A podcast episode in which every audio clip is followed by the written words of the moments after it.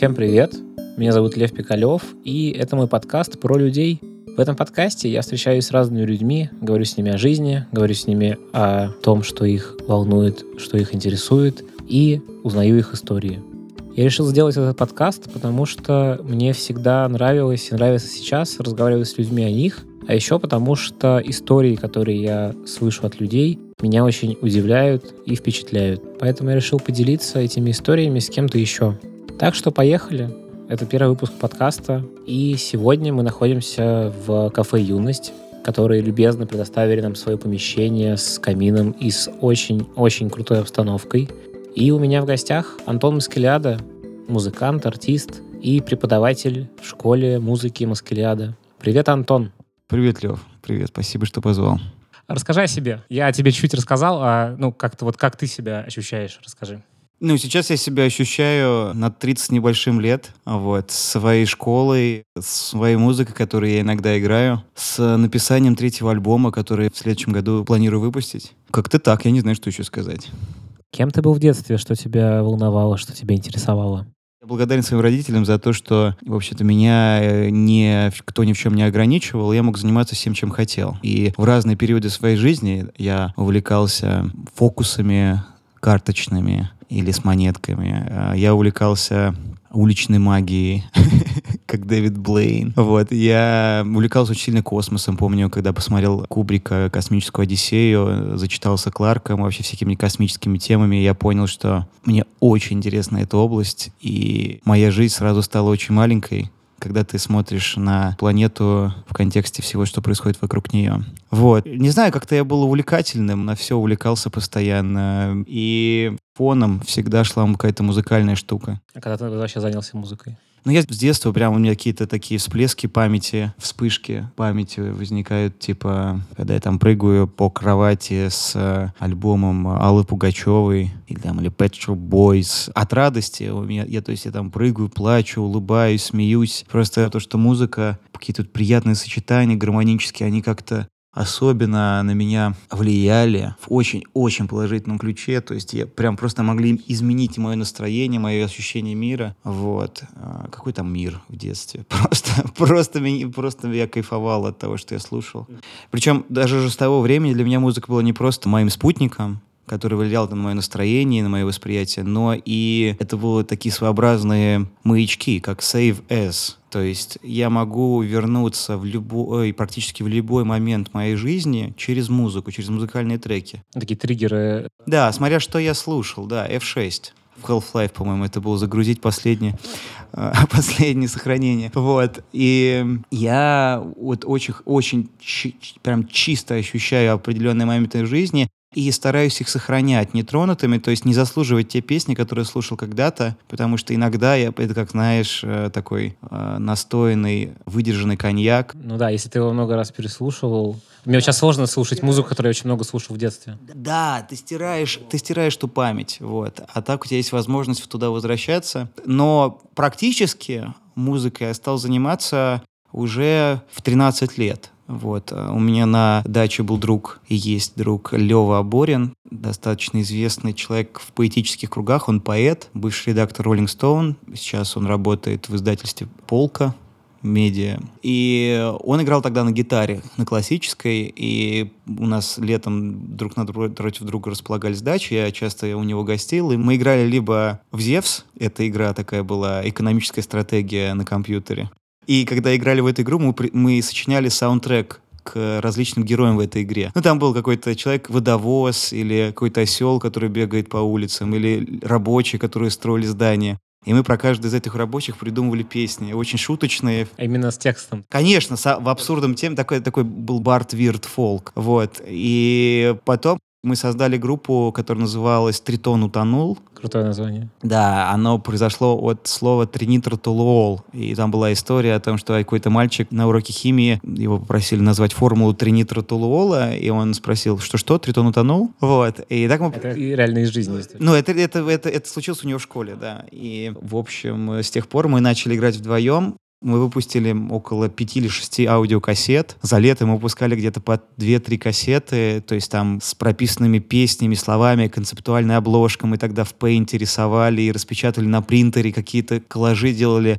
снимали клипы на видеокамеру. То есть все, что сейчас делают, в принципе, вот то, что в тренде сейчас, вы делали уже на даче? Да, но другой момент, что сейчас-то это видит весь мир, а тогда мы в основном делали для нас самих потому что это был такой кайф, когда можно было там взять кассету, которую ты записал вчера, и послушать ее ночью, сидя там у себя на кровати, или взять ее к себе в Москву из дачи и послушать в Москве. Вот. Тогда еще интернета никакого не было. Мне кажется, через эти первые кассеты, в общем-то, я начал расти как артист и как-то верить в себя чуть больше, потому что это уже был прямо результат творчества. Как вы записывали их? Мы записывали, у Лёвы был магнитофон кассетный, двухдековый, да, и там есть, там была просто кнопка рек, вот, на, со встроенным микрофоном, да, со встроенным микрофоном и... А у вас остались эти записи? Конечно, они все у него хранятся. Вообще, мне, кстати, сразу стало интересно, кто твои родители, потому что ты сказал про музыкальный вкус такой, ну, Алла Пугачева, кого ты еще сказал? Pet Shop Boys, Traveling Wilburys, Битлз, Бонни М. То есть это то, что твои родители слушали? Да, то, что слушал отец в основном. И старший брат. Про моих родителей. Мама у меня работает и работала, уже сейчас, по-моему, у них там полностью разрушается эта компания. Называется ВНИИ Медмаш. Таль-литейный цех, огромное предприятие в Советском Союзе еще было. Через эту компанию прошла, наверное, половина моей семьи. Моя тетя, дядя, мой дедушка. Второй дедушка там был начальником отдела. В общем, такое достаточно сильное предприятие. Но, в общем, с уничтожением Советского Союза все это кому стало не нужно, пришло в негодность, стали сдавать просто помещения под аренду, вот, и последние, в общем-то, там, лет 20, даже больше, это предприятие просто выживало, вот, и сейчас оно уже дорабатывает там, вот. Отец у меня не работает, а, он инвалид, вот, в общем-то, и все. Насколько я знаю, ты не сразу стал профессионально заниматься музыкой в плане зарабатывать себе на жизнь этим. Да, да, да. Вот как ты туда пришел? Я, когда закончил школу, я не знал, куда мне надо идти. Мне просто мама сказала, говорит, вот давай иди через дорогу, там был университет управления. Это ГУ? Да. Выхин? Да. Ну и там было еще удобно, потому что там не надо было писать сочинения. Я ненавидел писать сочинения, не любил, в общем-то, как ни странно. Вот, что сейчас я каждый день я занимаюсь сочинениями, учитывая, что я просто пощу посты и, там в соцсетях, и в школе, и в своих личных. Вот, и там надо было диктант написать. Я поступил, э, поступил на бюджетное, сдал все экзамены. Специальность логистика тогда была модная специальность в начале 2000-х, считалось, какое-то новое направление. Ну, мне было это любопытно, вот, но когда я туда пришел, я понял, что это, конечно, все очень скучно. Никому это не нужно было. Самое ужасное, что не нужно было преподавателям что-то рассказывать. Редко попадались интересные люди. И в итоге получил за пять лет мои самые любимые предметы были история искусств, философия, риторика и еще что-то. Вот, ну, то есть э, абсолютно гуманитарные темы. Но при этом я закончил, я отучился пять курсов, у меня практически не осталось э, каких-то воспоминаний ты вообще жалеешь, что ты потратил пять лет жизни на ГУ? Нет, потому что я, в общем-то, практически не тратил никакого свободного времени лишнего, потому что это было рядом с моим домом. Я пришел, отучился, поехал работать. Или поехал там к Юле. А, или поехал репетировать. То есть... Юля — это твоя это будущая моя... жена? Да, да, вот. Наверное, если бы я ездил бы куда-то, мне надо было просто переходить дорогу, идти, то есть э, я бы очень переживал, потому что я реально очень много времени бы уходило в никуда. Но в любом случае, я тогда не знал, что еще делать. То есть мои интересы была исключительно либо личная жизнь, либо репетиции, которые были не так часто. То есть музыка все равно с тобой все это время была? Да, конечно, мы репетировали, у нас потом появился басист, потом появился барабанщик. Басист был Феликс Миренский, который сейчас играет в группе «Дрожжи», с которым потом я сделал группу «Зотовы братья», который выступает под сольным проектом «Бивотер». На барабанах Андрей Рухадзе, скрипач. Он сейчас играет в оркестре Градского и Башмета. Вот, да. И недавно с этим закончил мои, мои курсы. Я все жду, когда он зарелизит треки свои. Прям с нетерпением жду, у него очень красивая музыка получается. А он такой академичный товарищ? Академический? Да, и в общем это достаточно сильно гнетет, потому что не остается вообще времени на свободное творчество. Одна работа, хоть и музыкальная. Кем ты работал тогда? Моя первая работа была, я работал оператором в колл-центре, и я там звонил людям, предлагал им продать какие-то акции, которые у них лежали. Могу сказать, что мне очень нравилась эта работа, но это были первые деньги, которые, в общем-то, я потратил потом на свою самую первую поездку. Мы поехали в тур по Европе, тоже с Юлей, это был ну, 2005 год, что ли. Потом я работал на разных местах. На заводе Рено я был аудитором, проверял на качество, ходил по всему цеху, смотрел, где происходят какие-то сколы, уроны на дверях и так далее. Собирали они Рено Лаган. Причем я работал, были смешные деньги. Я работал, потому что можно было сочетать с обучением в ГУ. Я помню очень хорошо, ставка была 45 рублей в час. И я, в общем, мог чем-то заняться. Я помню, на первую зарплату мы поставили дома стеклопакет. Вот. Да, а потом я пошел работать в голландскую фирму уже под конец моего обучения в ГУ, в которой я очень хорошо развил английский язык. Я занимался продажей запасных частей для свиноферм и птицеферм. И на самом деле, я сейчас вспоминаю этот опыт, там было много командировок. Я ненавижу летать. Раньше очень боялся этого. У тебя аэрофобия? Раньше точно была, сейчас уже нет. Мне кажется, она просто проходит, потому что просто практика. Ты больше летаешь, понимаешь, что все в порядке. Хотя, я думаю, раньше она еще была усиленная, потому что раньше были мысли, ну как же так, я же еще ничего не успел. вот. А сейчас вроде, ну, вроде уже все нормально. Вот. Можно уже и поинтереснее умереть, чем просто лежа в кровати, да. Это же очень интересная смерть в самолете. На одной из командировок в разные города мы, помню, полетели в Саранск с голландским фермером. Мы были сначала у него в Голландии, у него своя птицеферма, потрясающая, то есть несколько цехов, автоматизированные системы, то есть Робот сам решает дозу корма, там, воды, влажности в цехе, чтобы поддерживать бройлеров в хорошем состоянии. Бройлеры — это маленькие курочки. Самое интересное, что у них нет пола. Это и не мужчина, и не женщина. Они искусственно выращиваются, да. В общем, это было очень интересно, было приключение в любом случае, но я помню очень хорошо, я все равно понимал, что я как бы не на своем месте нахожусь. Не, не то, чтобы я с удовольствием ехал на работу. Хотя я работал в центре, и была очень хорошая зарплата, вот в одной из командировок в Саранске с Яном, по-моему, его звали, голландцем, мы сидим, а в Саранске, по-моему, около двух мест, где можно сесть и поесть нормально. Я помню, запомнился мне этот город, там очень-очень много девушек, парней на улицах вообще практически нету. Два места, где можно нормально поесть, и куча полиции ездит по улицам. И мы сидим в этом кафе, и просто зашел разговор о том, а чего я хочу от жизни, чем я хочу заниматься. Он меня спросил. Я говорю, ну, наверное, мне нравится заниматься музыкой, наверное, что-то связано с музыкой. Он говорит, на что ты здесь сидишь? Что ты здесь со мной делаешь тогда? Езжай в Москву и занимайся тем, что ты хочешь. И я помню, назад в Москву мы летели на Як-42, это пропеллерный самолет, и очень хорошо помню, что я смотрел на этот пропеллер и думал, Ё-моё, ну вот сейчас будет реально очень глупо умирать. Когда у меня вроде появилась какая-то цель.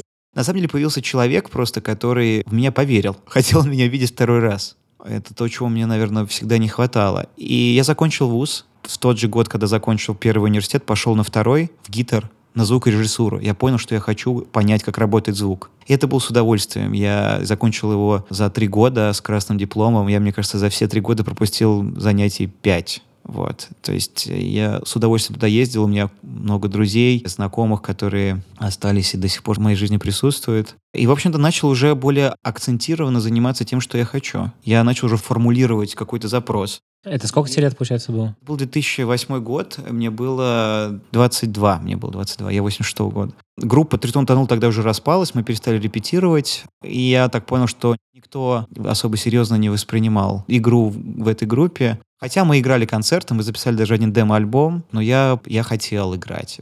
Несколько лет я искал партнеров, с которыми я хотел бы поиграть, еще, может быть, дуэт какой-то сделать, репетировал. И вот в 2010 году, как раз параллельно со вторым высшим, ко мне домой приезжает Феликс, басиста и друг, которым мы из ЖЖ познакомились. И он привозит такие электронные аппараты, модульные шумовые штуки. Куча проводов, какие-то гличи, случайности. Я, я помню, меня это так поразило. А ты никогда с этим не сталкивался? Никогда. Ну, то есть у меня была только акустическая гитара. Все. И я немножечко знал там какие-то программы звукозаписи типа SoundForge, Acid.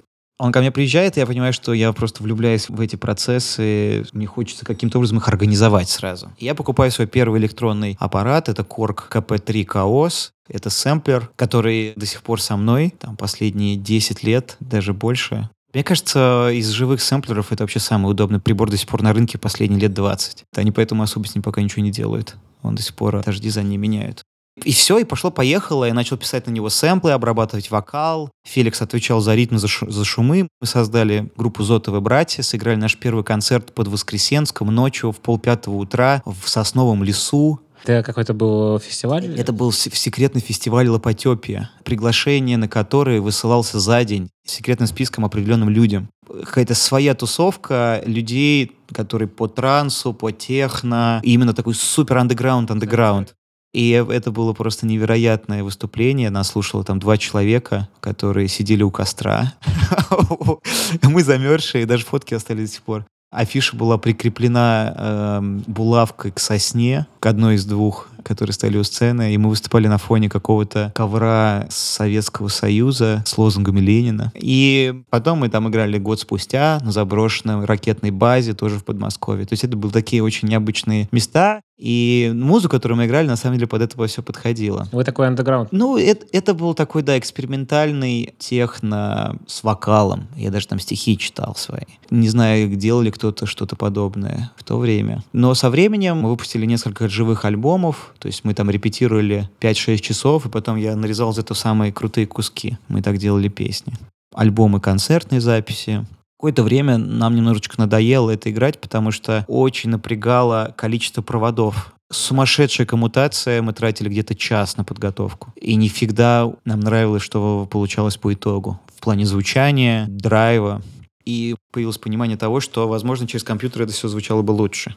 И параллельно с этим я познакомился через конкурс Metro on Stage с Сережей Бурухиным. Это басист группы Надя ныне. Я очень помню хорошо этот день. Я отправил какой-то свой трек на этот фестиваль, и мне написал сам Сережа. Ему понравился мой трек. Он был одним из... Он тогда еще никем не был. Он просто приехал в Москву. Тогда я, насколько помню, работал в кинотеатре. Он ставил пленку, что ли. Вот. И я приехал к нему в гости, он меня позвал. И он тогда, помню, рассказывал мне, ему очень нравилась группа More Money. И это бывшая группа Надя, да, и он всегда мечтал бы в этой группе играть. Звучит как, знаешь, это ленинградская рок-тусовка, типа один кочегар, другой там... Э, да, но, в общем, так, в общем-то, и случилось в его жизни. Он сейчас один из главных музыкантов этой группе. И он меня познакомил с Эблтоном. Почему это знаменательный день? И я понял, что это очень удобная программа, в которой вообще элементарно можно писать музыку, будь ты там Dead Mouse или вообще ребенок. И я, когда я увидел эту прогу, я понял, блин, так вот это что, вот это то, что нужно, наконец-то. И все, и пошло-поехало. И мы интегрировали Эблтон в Зотовых братьев и распались потому что стало играть совсем скучно. И... Все, все уже сделано.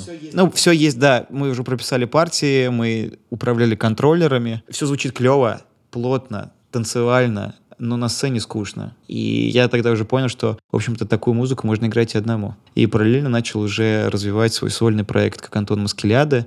Изначально Маскеляда появился еще в 2008 году как поэт. Я начал писать стихи, такие очень односложные, коротенькие. Они, я так понимаю, сейчас возвращаются в твоем третьем альбоме?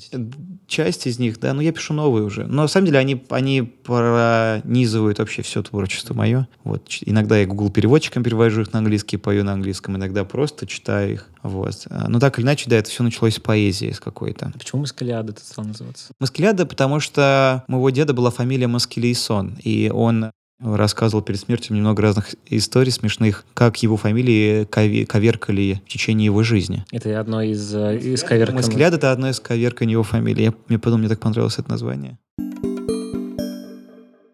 И я закончил звукорежиссуру красным дипломом. Я был уже настроен на то, чтобы покорять мир. И мечтал поехать за рубеж, получить магистратуру. Магистратуру по чему? По звукорежиссуре, по, по звуку, по искусству. То есть уже развиваться как артист и нашел офигенный вуз в Голландии. И, к сожалению, так как Россия — это не часть Евросоюза, для нас очень дорогое образование в Европе. Мы там попадаем в категорию non-EU, вот, и там оно стоило в районе там, 15 тысяч евро. Это большие деньги, у меня их, тогда их не было, вот, но в Европе есть очень много грантов. И я, в общем-то, подался на один грант, с рекомендациями, с красным дипломом, с опытом, с публикациями. Даже так были публикации в журнале «Звукорежиссер». Я не знаю, существует он еще или нет. Это был мой первый гонорар за статью. Я получил полторы тысячи рублей. Статья была про lo-fi, про звук lo-fi. Вот, и у меня был полный пакет необходимого, чтобы этот грант получить, но в тот год, когда я подавал, этот грант отменили. Я был очень расстроен, и, ну, с одной стороны, ну, типа, ну, иди в другой вуз. Но я был немножко рассеян, потому что я уже сфокусировался на это место, и тут открылся весь мир, и я уже не знал, куда мне идти, и не особо желания уже не было. Я реально очень расстроился. Как бы все это время я правильно работал на работе. И мне попалась ссылка на американскую программу OneBeat, которая в том году должна была случиться первый раз. Я заполнил заявку и забыл про нее. И спустя полгода мне приходит ответ, что меня взяли. Я до сих пор не понимаю. Причем на тот момент я писал сольно какие-то проекты, но они были супер лоу-файные. То есть я там снимал на камеру, э, делал какой-то такой супер примитивный монтаж в э, программе а, Pinnacle. У меня был тогда проект такой, назывался «Антон Витаминкин». Вот, это арт-проект, где я рисовал картины в Paint е намеренно примитивно и очень плохого качества. Там была такая концепция, в которой я считаю искусством все, что я хочу, чтобы было искусством. Вот. И это был 2008-2009 год, 10 вот так вот. У меня даже были специальные перформансы, где я выходил в город там с плакатом «Опоздал» или большим плакатом, на котором было написано слово «эдакое». Вот, и ходил по улицам с ним. Или мы с другом Столик и Чергой делали большой самолетик, назвали его «Математика тоже искусство», и ходили к прохожим, предлагали его запустить. Был такой концепт. И мы считали, что день должен нас куда-то привести, и этим самолетиком должен кто-то заинтересоваться. И так и случилось, когда обратно домой мы уже ехали в метро, к нам подошли какие-то ребята и начали спрашивать, что это такое. Вот было очень приятно и необычно. И здесь была скорее проверка повседневности на какие-то скрытые смыслы. То есть я до сих пор так считаю, что, мне кажется, вокруг нас происходит очень много вещей, которые мы не видим и не чувствуем пока. Возможно, люди там через несколько тысяч лет, у них там откроется очередное чувство, и они будут это видеть. И все вот эти совпадения, синхронистичные, личности, которые разные люди называют каким-то божественным проявлением или просто случайностью, или космосом, они станут уже ясны. Мне кажется, есть какой-то софт вокруг нас, который мы не видим. Иногда каким-то образом мы к нему подрубаемся, и мне кажется, люди, которые занимаются творчеством, которые направлены в никуда, в другое, в открытое пространство, они легче коннектиться с этим. В общем-то, когда я попал на программу One Beat в 2012 году, я оказался в коллективе невероятных музыкантов, со всего мира, она меня просто перепрошила.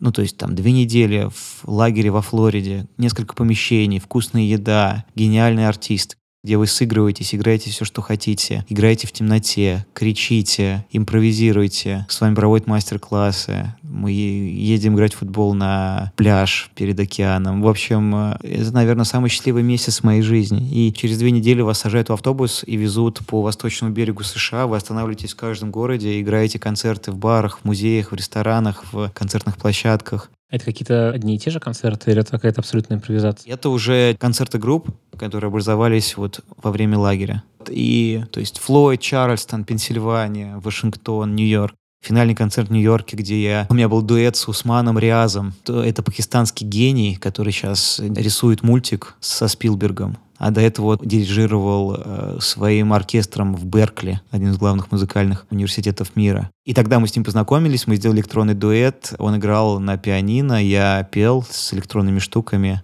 Что интересно, сейчас раз закончится курс октябрьский, и я, когда там у одного парня, у Леши, спросил, ты как узнал про школу? Он говорит, я узнал через Усмана Риаза. Он его гуглил в интернете, а у Усмана есть видос, где он выступал на TED. TED. Он там фингерстайлер, на, стайлер на гитаре, вот. И вообще это любопытно. Это очень любопытно, да. И вот мы выступаем вот в Нью-Йорке в огромном амбаре кирпичном, вокруг нас куча публики, тебе хлопают, и тут я понимаю, когда уже лечу обратным рейсом в Москву, что надо, пора бы реально что-то менять в жизни. И пора бы уже музыку из хобби превращать в что-то более серьезное. Антон, тебе уже вот 10 лет подсказывают все вокруг о том, что пора бы уже заняться тем, что ты любишь. Я вернулся, и тогда я занимался продажей запасных частей для деревообрабатывающего оборудования. Очень много времени тратил на поездку. Но я должен был работать, потому что мы снимали квартиру, и ну, денег было не очень много. Плюс еще на образование уходило. Вот свободных денег не было вообще. И, в общем, я, когда вернулся, я помню, меня еще подкосил окончательно концерт с «Зотовыми братьями», один из последних, когда мы пришли, начали играть, прождав 4 часа, и потом приходит Орк и говорит, ребят, вы можете что-нибудь танцевальное сыграть? Вот. Я говорю, «Ну, вы же знали, кого вы сюда звали? Вы же слушали наши треки? Нет, нам, у нас сейчас публика готова танцевать, сыграть танцевально. Ну, я просто собрал вещи и ушел. Вот, я сказал, что мы либо мы играем то, что сейчас играем, либо мы уходим. Он говорит, ну, тогда уходите. Ну, мы ушли. Вот. Да, и мы, и было, причем мы играли даже, я не помню, был какой-то гонорар или нет, по-моему, даже не было ничего. И я понял, что что-то все совсем плохо. Вот. И у меня было в какой-то период очень плохого настроения, состояния. А, я, мне как-то полгода был в таком забвении. Но правильно писал песни. И вот с 4, где-то с 13 года я начал эти песни выпускать.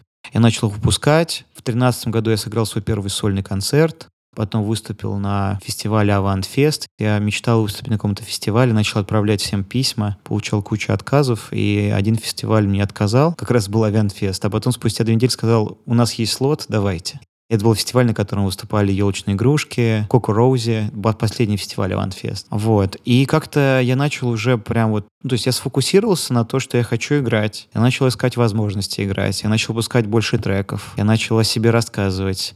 Единственная проблема, с которой я сталкиваюсь на протяжении всей своей жизни, это внутренний критик. У меня очень много идей. Мой внутренний ребенок, он постоянно разбрасывается подставками от учебников и придумывает какие-то дикие совершенно э, идеи. Это концепция ребенка, подростка и взрослого. Э, да, концепция ребенка, внутреннего ребенка, внутреннего родителя. Это транзактный анализ. Но просто ребенок, обычно внутренний ребенок в человеке отвечает за желание, за страсть, за движение какое-то, за мечты. А внутренний критик, внутренний родитель, он скорее это все ограничивает, чтобы все было в безопасности, все было безопасно, спокойно. И очень часто, особенно, мне кажется, у наших, у русских людей внутренний критик, он просто обладает невероятной властью полностью, блокируя вообще что-либо, то может выходить из, из-под твоей головы, из твоего сердца. Зачастую это и образование в школах, которые просто уничтожают личность. А зачастую это родители, которые заставляют тебя учиться на пятерке. Или идти в институт, который им нравится, а не тебе. Да, тут важный момент, просто я вот как раз недавно у Гиппенрейтера это прочитал, очень интересную мысль о том, что действительно очень часто, когда взро... человек становится уже взрослым, ему сложно что-либо делать, придумывать или вообще понять, что он хочет, потому что нет, просто нет желания. А желания нет, потому что образование его отбило. А каким образом? Таким, что тебя все время что-то заставляли делать. Через заставление, через принуждение у тебя полностью атрофируется чувство кайфа от того, чем ты занимаешься, потому что тебя заставляют. Ну, как бы у тебя есть какое-то такое стремление в одну сторону, а тебя все время тянет в другую. Даже если у тебя совпадает стремление, когда на тебя оказывается давление... То есть это не из тебя исходит? Да, у тебя совсем другая мотивация. У тебя мотивация не получить кайф от процесса, от результата, а мотивация удовлетворить кого-то. Заслужить что-то одобрение. Заслужить внимание, заслужить одобрение, да. А это вообще другая история. И потом, ну, в общем-то, люди так и живут. Они всю жизнь заискивают, чтобы получить ту любовь, которую они даже заслужить просто так, потому что они есть. Но общество так работает, что внимание ты должен зарабатывать пятерками по ИЗО, с хорошо сданными экзаменами, хорошо выполненной работой перед начальством и так далее.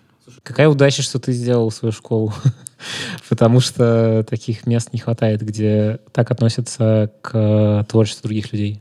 Да, мне я над, очень надеюсь, что ну просто с ростом и психологического образования и в России в том числе просто будет становиться все больше больше счастливых людей, которые уважают другого, уважают то, что они не понимают и умеют каким-то образом контейнировать свои эмоции и каким-то образом с ними справляться, потому что к сожалению, все, что я вижу на улице, начиная от того, что я когда иду просто гулять с ребенком и получаю тонну непрошенной критики о том, как я должен ходить, а, как я должен его одевать. Воспитывать. И воспитывать, да. И заканчивая просто, ну, любым мнением в интернете, да, когда к тебе просто приходят люди и начинают э, говорить, что это не так. Особенно смешно это происходит, когда это касается музыки, потому что это же вообще творчество. Там нет никаких критериев, в принципе. Но люди не понимают. Люди продолжают играть в хирургов, математиков, считают, что они спасают жизни и решают формулы. Но это не так.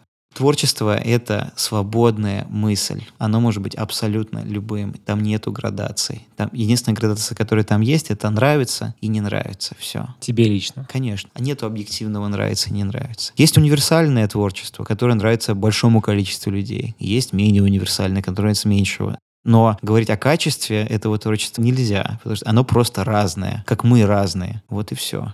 Знаешь, это какой-то такой базис, типа базис толерантности. Потому что когда ты начинаешь делать какие-то градации музыкальные, ты сразу становишься ксенофобом. Моментально. Ну, ты сразу определяешь, это чужое, а это мое. Да. И воинственно к этому относишься. Да. Одно дело, это твоя область координат, да, но ты не имеешь права ее навязывать другому человеку. Поэтому, ну, а если ты хочешь это делать, то это нужно делать очень аккуратно и не, не, не в плане навязывания, а в плане беседы. Вот. Это искусство беседы то, чего, к сожалению, очень много людей не обладает. Так же, как искусством критики. Потому что настоящая критика — это критика, которая вдохновляет. Если критика не вдохновляет, это агрессия. Это проявление какой-то агрессии, зависти или раздражения, или личных каких-то проблем. Вот. К сожалению, в 99% случаев, когда ты читаешь какие-то форумы, обсуждения, особенно российские, там, или там ленту в Фейсбуке, я прям вижу какой-то пост, там человек делится какой-то своей болью там, или переживаниями, и обязательно приходят те, кто начинают говорить как надо. И как он неправильно делает. И нет, как неправильно, это вообще клиника, вот. А бывает, как, как надо правильно делать, а вот как я делаю. Там, и то есть таким уже назидательным характером, а, как надо делать, вот. И ты сразу понимаешь, что человек несчастен чем-то, вот. Наверное, ему одиноко сейчас, вот. Раз ему надо так сильно доказывать свой образ жизни, да, особенно в каком-то другом сообществе или у другого человека. Это реальность. И, в общем-то, все эти процессы, через которые я прошел, в общем, дали мне ясную картину о том, как это все работает в человеческом мире. Вот. Ну, плюс я ходил там на групповую терапию психологическую, которая не дала мне понять ясное. Групповая это прям несколько какое-то количество человек. Ну да, там сидит там человек 15-20, и мы все обсуждаем, конфликтуем, злимся, деремся вербально с модератором, который все это контролирует. Вот. И, и самое главное, что мы максимально искренне друг с другом. И вот после групповой терапии пришло осозна- ясное понимание того, что все люди абсолютно одинаковые внутри. Абсолютно все хотят одного, хотят признания, хотят любви, хотят внимания. И все проявления агрессии и какой-то нарушения каких-либо границ, как правило, следствие недостатка как раз этого признания, любви или внимания. Поэтому, когда я за собой наблюдаю, что у меня, например, возникают какие-то чувства зависти к кому-то, или злоба, или очень сильное раздражение на человека, который, например, не хотел меня злить, то я сразу понимаю, что, блин, мне сейчас не хватает внимания. Мне сейчас не хватает любви. Я сразу бегу кому-нибудь быстрее обниматься или прошу, прошу этой любви у кого у кого есть. И сразу все хорошо. Я всех люблю, себя люблю. Но это, это реально так работает. Все через, через какую-то внутреннюю подзарядку. Вот у меня она, к сожалению, так сложилось, что с самого детства у меня у нее очень большой объем, и она все время стремится к нулю. То есть очень много времени нужно, чтобы ее заполнить и постоянно поддерживать на суперположительном каком-то уровне. И очень легко она опустошается, я начинаю грустить, чувствую себя одиноким. Возможно, поэтому я и начал заниматься музыкой, чтобы получать это внимание. Возможно, поэтому я открыл школу, чтобы, в общем-то, была вот эта циркуляция эмоций, и поэтому я выкладываюсь на всю катушку, и у благодарных учеников получаю обратно все то, что я им даю. Мне кажется, так должна работать какая-то циркуляция в идеальном мире. Ты полностью выкладываешься, получаешь обратно все то, что ты им даешь. И в этом плане, наверное, могу сказать, что я счастлив. Прям ты предвидел мой вопрос. Один из, который я обязательно задаю. Да, но, ну, конечно, как бы счастье такое понятие, что оно не постоянно. Но я точно счастливее, чем там я 10 лет назад, с одной стороны, потому что я большую часть времени в течение дня занимаюсь делом, которое мне нравится. И моя подзарядка более интенсивная, и я больше верю в себя. Но интересный момент, что в плане качества счастья, в плане того, что я ощущаю, ничего не меняется. То есть оно было каким-то, так оно и... Вот как я жил там в однушке в Перово, или у родителей писал трек с очень плохой гитарой на микрофон Genius за 100 рублей, да. И сейчас я пишу в хорошей студии с классным звуком. Ощущение от процесса абсолютно одинаковое. Ничего не меняется. Мне кажется, это очень крутой лайфхак, который могу поделиться для тех ребят, которые, например, переживают, что у них нету чего-то. да, или которые там читают, ну вот сейчас там э, вот известные люди, им по-любому там круче, они чувствуют себя счастливее, они успешны и так далее. Вот я могу сказать точно, я, конечно, неизвестный человек и, и не могу назвать себя прям успешным, но в плане ощущения от процесса, делом, которым ты любишь заниматься, ничего не меняется. То есть, если сейчас сидишь в каком-нибудь там Fruity Loops или в SoundForge или в Ableton всю ночь и пишешь трек и кайфуешь от этого, то ты уже самый счастливый человек на свете. Счастливее ты вряд ли будешь. Возможно, там через 10 лет ты будешь зарабатывать деньги этим большие, и там ездить по всему миру с концертами, и у тебя будет там несколько миллионов подписчиков. Ну и, возможно, это не принесет тебе счастья на самом деле. Это да, это, это большой вопрос. Что для тебя это будет? Большое счастье или большой груз? Страдание от публичности. Большая ответственность, да, сумасшедшие туры, а, наркотики, алкоголь, которым ты все это будешь потом заливать и засыпать. Да, и, и именно поэтому поэтому очень многие артисты в шоу-бизнесе, в общем-то, этим и занимаются. И не могут справиться с большим давлением, которое на них оказано. Эти сумасшедшие туры, а, обязанности перед лейблами и так далее. Независимо от всего этого, этот процесс, он универсален любой точке в твоей жизни. Если ты сейчас кайфуешь, то ты уже кайфуешь так же, как кайфует Канни Уэст или Моби, или, не знаю, кто, Алена Апина, если, если она пишет сама. Хотя она поет, наверное, должна получать от этого удовольствие. Вот, да. Единственное, что, конечно, меняется вокруг, это какие-то условия. Ну, и там достаток, может быть, еще какие-то вещи. Да, ну, это, это материальная история, она как бы сейчас есть, потом нет. То есть это вещь, которая необъяснима, непредсказуема, ну, если все очень грубо упрощать, конечно, тупо занимаясь своим любимым делом, от которого ты уже сейчас кайфуешь, рано или поздно ты получишь тот достаток, который тебе будет приносить... Э... Ты в это веришь историю? Это круто. Ну, а это естественный процесс если там, если не начинаются какие-то стихийные бедствия или война, или какое-то несчастье, не дай бог. Но ты автоматически начинаешь развиваться. Ну, это про фокус истории, на самом деле. Ты очень много энергии тратишь в это, в эту точку, вкладываешь. И логично, что ты там становишься сильно круче, чем где-то еще. Да, тут важный момент мотивации, что ты можешь тратить много времени, потому что тебе надо, или потому что там большой заработок, например, или потому что тебе реально нравится. Вот я говорю про нравится. Просто многие люди путают, и многие люди там идут работать там в большие корпорации, потому что там большие зарплаты, и ты можешь этого добиться, и ты можешь строить карьеру. Но чаще всего эти люди потом приходят там в кабинет психолога, и там у них дети, дети, у них дорогие машины, красивая жена, даже любовница может быть, но они оказываются в кабинете и не понимают, зачем они живут. Они несчастны. Говорили с, э, с Глебом Солнцевым, он иллюстратор и художник. Он преподаватель в Bank Education в школе. И к нему приходят дядьки 35-40-летние, которые говорят, блин, я уже все в жизни добился, я хочу танчики рисовать, хочу машину нарисовать классно. То есть это такая детская история крутая, на самом деле. Ну да, здесь тоже такой вопрос интересный, ну как бы они тоже чего-то добились, да? Насколько их жизнь э, заполнена стрессом, фоном каким-то, насколько они реально получают удовольствие от, тем, что, о том, что происходит вокруг них. Вот, это вот интересный вопрос. Ну, и я так понимаю, что к тебе в школу приходят люди, которые тоже э, про эти вещи думают и хотят делать то, что им нравится. Да, но мотивация совершенно разная. Ребят, которые ко мне приходят, то есть абсолютно разная. Может прийти фотограф, который за весь курс не напишет ни одного трека, но выйдет и скажет, типа, спасибо, ты открыл мне абсолютно новый мир, у меня сейчас есть куча новых идей для фотосета. Вот. Может прийти девочка, которая на напишет песню для своего деда. Это реально... Ну, я рассказываю то, что вот реально было, да. Может прилететь девочка из Сургута, которая всегда мечтала делать свои аранжировки, а, и она научилась это делать. Или менеджер крупной компании музыкальной, который 15 лет не мог закончить свой трек и наконец-то сделал на моем курсе. 15 лет. Ну, то есть каждый приходит со своей мотивацией. А кто-то приходит, понимает, что ему это сложно, и это не его. Это тоже, тоже результат. И лучше, чем потом всю жизнь мучиться и думать, блин, мое это или не мое? Стоит ли этим заниматься или нет?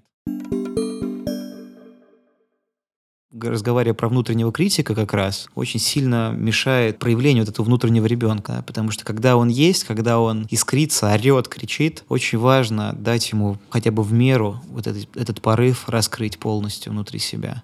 И, в общем, я начал как раз тогда проявлять, проявляться по максимальному. Когда я вернулся с One Beat, когда я закончил гитар и понял, что ну, мне нужно, в общем-то, менять мир вокруг себя, как-то все это взбалтывать, мне есть что сказать, мне есть что прокричать, мне, мне, мне есть чем пошуметь, так можно сказать, да. И, наверное, важно даже в этом интервью еще упомянуть второго человека, который на меня произвел большое впечатление и сильно повлиял. Это мой педагог по ИЗО уже в ГИТРе была история изобразительных искусств Езонис. Вот она, к сожалению, уже умерла, хотя она очень молодая была, ведь там какая-то болезнь была не очень хорошая. Вот. Но я помню, когда я принес ей свои первые работы графические а под э, Антоном Витаминкиным, где там черный квадрат, на котором написано слово «опоздал». Или был такой майор, конце, конце нулевых, который написал одно из первых обращений там против своего начальства и обвинял их в коррупции. Ой, я недавно это, это видео смотрел. Да. Безумно да. выглядит сейчас. Да, он был, я, к сожалению, забыл его фамилию, вот, он был, в общем-то, один из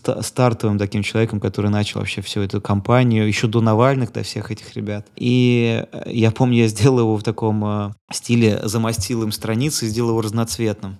У меня была такая картина, я ее нарисовал в пейнте. Сделал из него такую поп-фигуру. Это такой Энди Уорхол. Стилистически, просто чтобы это представить можно. Да, да, это в таком стиле было, да. Сделал из него такую поп-фигуру. учитывая, что о нем, к сожалению, много людей тогда еще не знали. Потому что это было такое локальное обращение в Ютьюбе. И YouTube еще не был таким... Э, раскрученным, да. Не был рупором. И я принес ей эти работы. Ну, то есть я всегда... То, что я делал, я верил в то, что я делал. Я не понимал, откуда у меня эта смелость всегда с детства была.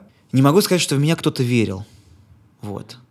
Наверное, это самый такой э, грустный момент моего детства, что меня любили по-своему, но большая часть времени я был представлен сам себе, и в меня никто не верил. И я не могу сказать, откуда у меня эта вера в себя. Вот. Может быть, я с ней родился, может быть, это какой-то мой темперамент, но это вера, которая меня помогала в разных очень сложных ситуациях в жизни, которые происходили в моей семье, там, в общем, разные были ситуации, которые мне вот каким-то образом говорила, Антон, просто сделай, сделай это, сделай еще и которая меня просто двигала вперед.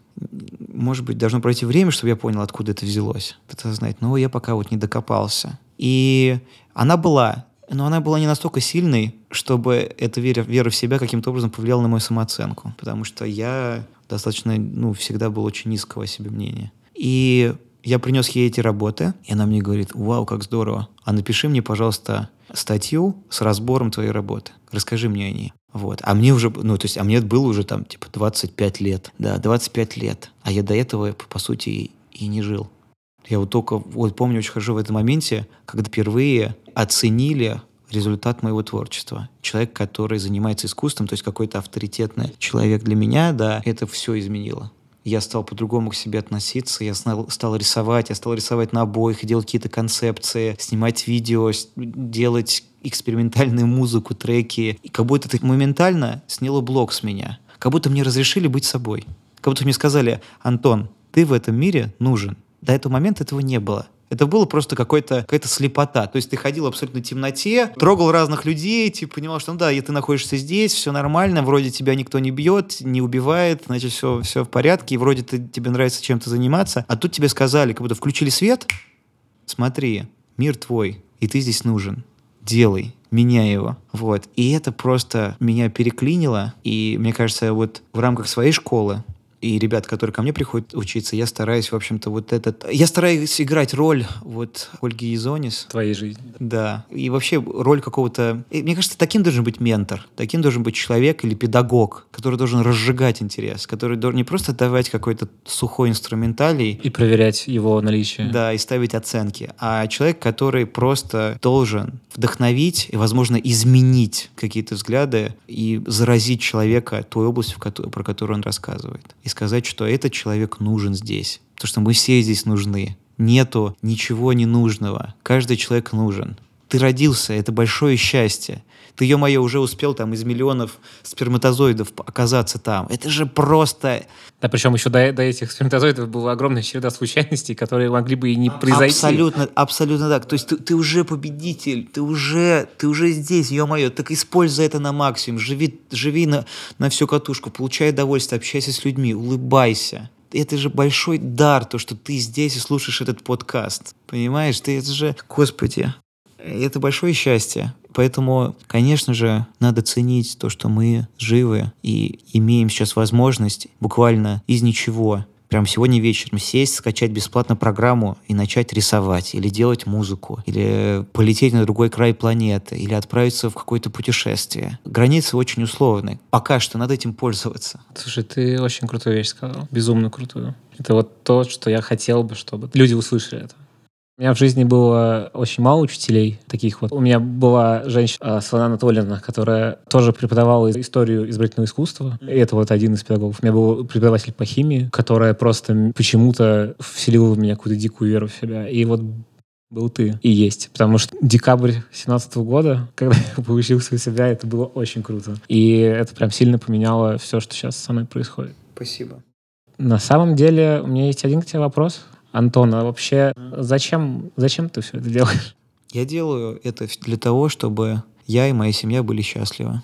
Я делаю это для того, чтобы ребята, которые обращаются ко мне за помощью, были счастливы. Вот. Я делаю для того, чтобы немножечко менять мир вокруг себя и каким-то образом создавать новые комбинации молекул, которые нас окружают. Мне вообще кажется, что вообще в этих изменениях и кроется развитие всего.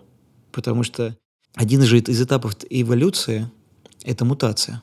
Мутация происходит, когда возникает какой-то новый элемент там, в организме или там, у животного или у растения. Если он выживает, он остается.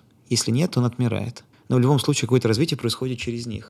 И когда мы создаем что-то новое, мы автоматически пробуем в этом мире подняться на следующую ступеньку в плане развития. Не только своего личного, но и все стартапы, кикстартеры, игры, музыка, фильмы, которые сейчас делают блогеры и так далее. Это, по сути, та же самый, тот же самый процесс, процесс изменения. И они влияют на весь мир и тем самым развивают этот мир вокруг себя, тем самым, возможно, влияет на развитие вообще всей цивилизации. В позитивном ключе, конечно. Творчество — это исключительно правильное направление, то, то, что через творчество ты, по сути, создаешь мир. Ведь вот мы сидим за столом, это результат творчества микрофон — результат творчества. Даже то, что вот мы воду налили из графина. Графин — это ведь кто-то его когда-то слепил несколько десятков тысяч лет назад, чтобы налить в эту емкость налить воду. результат творчества. Моя задача, моя миссия, наверное, в том, чтобы рассказывать людям все, что они делают, это правильно, это круто и давать им силы верить в то, что они делают. Ну и, конечно, какую-то практическую помощь, которую я могу им оказать, которую я знаю. И отключать побольше своего внутреннего критика и никого не слушать, кроме себя. И людей, которые тебя поддерживают. Спасибо, Антон. Пожалуйста. Спасибо, спасибо что позвал.